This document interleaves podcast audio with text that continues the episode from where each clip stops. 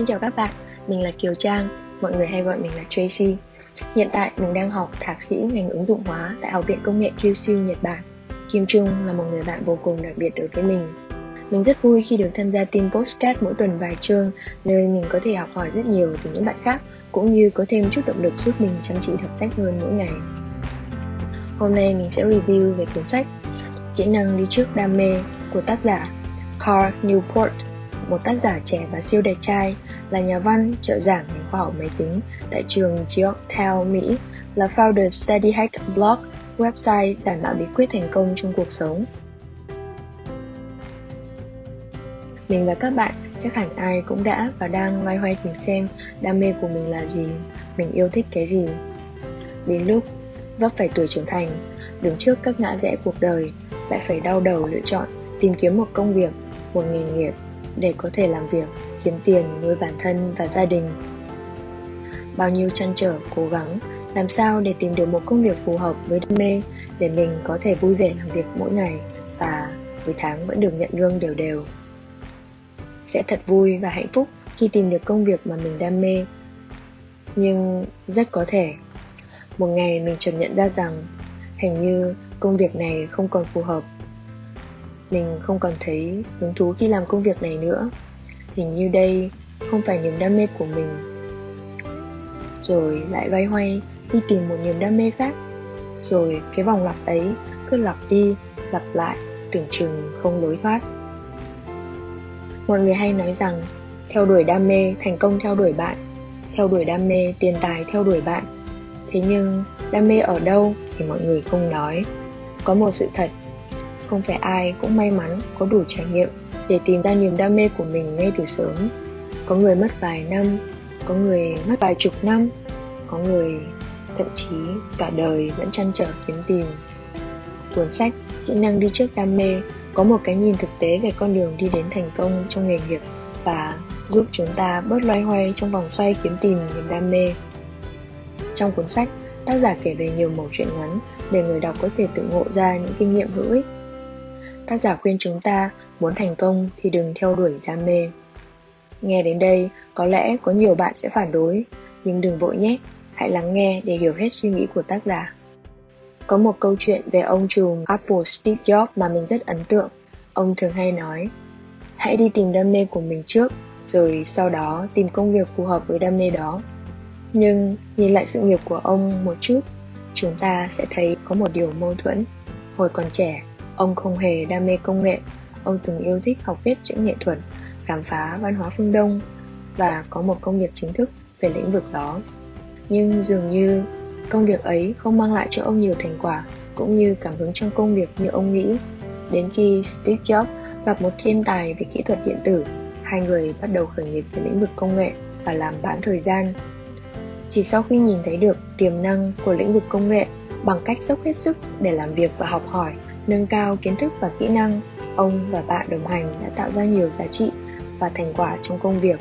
Từ đó, ông mới thực sự tạo ra hứng thú và đam mê trong lĩnh vực công nghệ.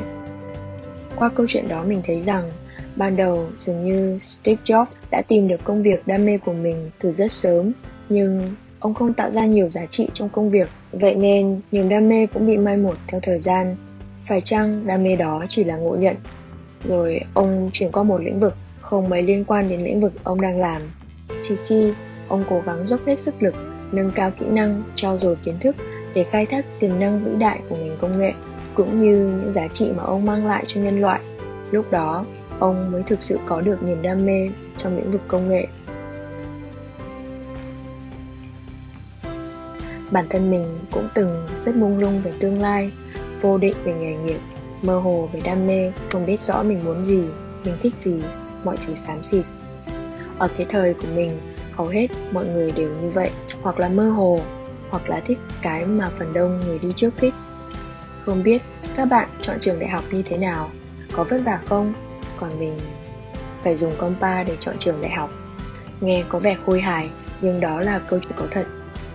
Trước giờ, mọi thứ đối với mình đều được sắp đặt sẵn, ăn gì, mặc gì, học gì chẳng bao giờ phải chọn mà cũng chẳng có quyền được chọn bây giờ tự nhiên phải lựa chọn thật là mệt mỏi chị gái có gợi ý nhà trọ của chị ở gần ngã tư sở nên chọn trường đại học nào cách nhà 5 km thôi đi lại cho đỡ vất vả. Đang vật vã với việc chọn trường nào, ngành nào. Lời gợi ý của chị gái đã cứu rỗi bản thân mình. Thế là mình đi mua ngay một tấm bản đồ Hà Nội, dùng compa để vẽ một hình tròn có bán kính 5 km tính từ nhà chị gái. Rồi ngắm nghía xem có những trường đại học nào nằm trong vòng tròn đó. Hỏi mỗi người một chút, nhìn lại bản thân một chút, lật qua lật lại trăm tỷ lần quyền danh bạ các trường đại học ở Việt Nam. Cuối cùng mình cũng quyết định được và làm hồ sơ vào đúng một trường, đó là trường Đại học Khoa học Tự nhiên. Nghe có vẻ quyết tâm, nhưng thực ra nó như là một sự trốn tránh cho việc phải đối mặt với sự lựa chọn lần thứ hai sau khi thi xong. Rất nhiều người trong chúng ta khi được hỏi về đam mê của mình là gì có thể ngồi kể cả ngày không hết. Những đam mê như là thể thao, đọc sách, du lịch, chơi game, shopping hay thậm chí là ngủ. Nhưng đến khi phải lựa chọn ngành học hay công việc chẳng mấy ai nghĩ đến những đam mê đó. Vậy liệu để kết nối một đam mê với một công việc có phải là điều bất khả thi? Thực sự đam mê là gì? Làm thế nào để xác định được công việc đam mê nếu chỉ dựa vào cảm xúc khi làm việc để xác định công việc đam mê thì thật khó và không ổn định cũng có thể nói là thật biển bông. nếu đam mê chỉ để tạo ra cảm xúc vui vẻ, hạnh phúc thì nó mới chỉ dừng lại ở việc giải trí. Còn để biến đam mê thành công việc có thể kiếm tiền thì còn cần nhiều hơn thế. Đam mê trong công việc cần có thời gian trải nghiệm đủ dài để hình thành và người ta chỉ cảm thấy đam mê thực sự một lĩnh vực khi người ta trở nên tinh thông, tạo ra nhiều giá trị và có nhiều người ghi nhận những giá trị đó. Chỉ khi đó, người ta mới không cảm thấy lung lay hay tự vấn về đam mê của mình nữa. Điều đó cũng là điều tác giả cuốn sách Kỹ năng đi trước đam mê muốn nói trong chương 2. Hãy giỏi đến mức không ai dám phớt lờ bạn. Có lẽ chúng ta khó có thể tìm được một cầu thủ bóng đá hàng đầu thế giới bảo tôi không đam mê bóng đá. Và chắc hẳn không có một cầu thủ bóng đá chuyên nghiệp xuất chúng nào không được tiếp xúc với bóng đá từ khi còn nhỏ. Như vậy, họ có thời gian rất dài để trải nghiệm về bóng đá trước khi biến nó thành một công việc, một nghề nghiệp để kiếm tiền. Vậy, liệu ngay từ đầu họ có đam mê bóng đá không? Liệu có phải lúc nào họ cũng cảm thấy vui vẻ và hạnh phúc khi làm việc? Nếu tìm hiểu một chút, chúng ta chắc hẳn sẽ biết rằng các cầu thủ bóng đá chuyên nghiệp có chế độ tập luyện cũng như ăn uống rất nghiêm ngặt, chưa kể đến trong quá trình tập luyện hay thi đấu có thể bị chấn thương cũng như những áp lực về thành tích đè lên tâm lý trước mỗi trận đấu quan trọng. Chắc chắn là những điều đó chẳng mấy vui vẻ và hạnh phúc gì. Chỉ có bằng sự quyết tâm cố gắng tinh thần lạc quan để vượt qua những khó khăn thử thách mới có thể vươn lên để trở thành những ngôi sao bóng đá hàng đầu thế giới. Tôi nhớ đến câu nói no pressure, no diamond. Đúng vậy. Không có áp lực, không thể tạo ra kim cương. Muốn là một viên kim cương sáng lấp lánh, có nhiều giá trị, được mọi người công nhận thì cần phải nỗ lực thật nhiều. Mình đã từng mông lung vô định về tương lai, nhưng may mắn có được sự quyết tâm và luôn nỗ lực cố gắng. Sau khi vật lộn với việc chọn trường đại học, mình đã học được cách đưa ra quyết định và chịu trách nhiệm với quyết định của mình. Dù thế nào đi nữa mình cũng phải tự sống cuộc sống của mình, không có ai sống hộ hay cố gắng hộ mình được. Mình đã chọn khoa học tự nhiên và mình sẽ cố gắng học tốt ở đây. Mình luôn nhắc nhở bản thân là cứ cố gắng hết sức của mình, còn mọi chuyện thế nào để vũ trụ quyết định. Rồi thế là, ở khoa học tự nhiên, mình học không tệ. Ngoài việc học, mình cũng tham gia nhiều hoạt động nghiên cứu khoa học và các hoạt động xã hội. Mình cũng có được vài ba giải thưởng đôi ba suất học bổng, đỡ bố mẹ một chút về tài chính. Cũng có được một cơ số, cơ hội đi giao lưu văn hóa để mở mang hiểu biết. Mình học chưa quá giỏi, thành tích cũng chưa có gì quá nổi bật. Nhưng nếu mình không nỗ lực cố gắng thì chắc chắn mình không có gì cả. Tệ hơn nữa, có khi còn chẳng có cả bằng tốt nghiệp. Nếu mình suốt ngày buồn phiền, tự vấn về sự lựa chọn của bản thân thì có lẽ mình chẳng có thời gian để học, chứ chưa nói đến làm được những việc khác chẳng ai biết trước được lựa chọn nào sẽ là tốt nhất. Chỉ bằng hãy cố gắng sống tốt nhất với lựa chọn của mình. Trong cuốn sách tác giả cũng đưa ra một cái nhìn thật tinh tế về sự cố gắng. Đó là thuyết vốn liếng nghề nghiệp. Coi mọi sự cố gắng, khó khăn, thử thách trong một lĩnh vực là của cải. Mình cần phải trao dồi, tích góp từng ngày. Khi vốn liếng nghề nghiệp của mình trở lên giàu có và phong phú, chắc chắn mình sẽ thành công và vui vẻ hạnh phúc với những gì mình đạt được. Đúng như vậy, chúng ta không thể mơ về một cuộc sống xa hoa, có nhà lầu, có xe hơi, khi trong túi chẳng có một đồng xu và chúng ta cũng chẳng thể làm cho túi tiền của mình trở lên nhiều hơn nếu không cố gắng tích góp từng ngày. Khi còn đi học, mình có nhiều cơ hội làm giáo viên khi là dạy học cho các bạn trong đội tình nguyện, khi là dạy cho các em nhỏ dân tộc ở bản xa.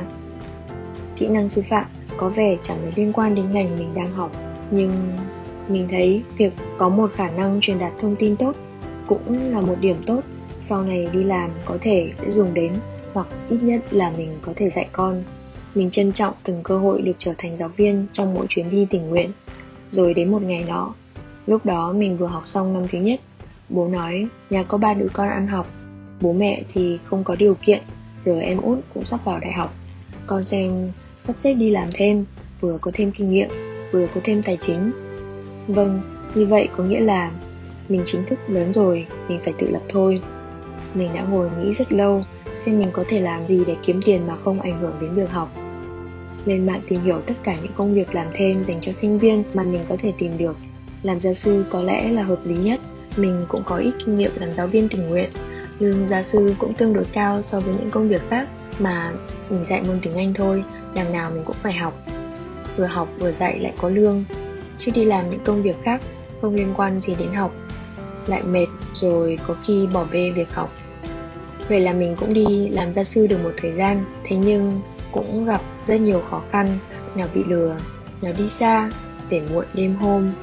Sau đó mình quyết định dạy học ở nhà đợi công đi lại dành thời gian dạy được nhiều lớp hơn, cũng như được nghỉ ngơi nhiều hơn một chút.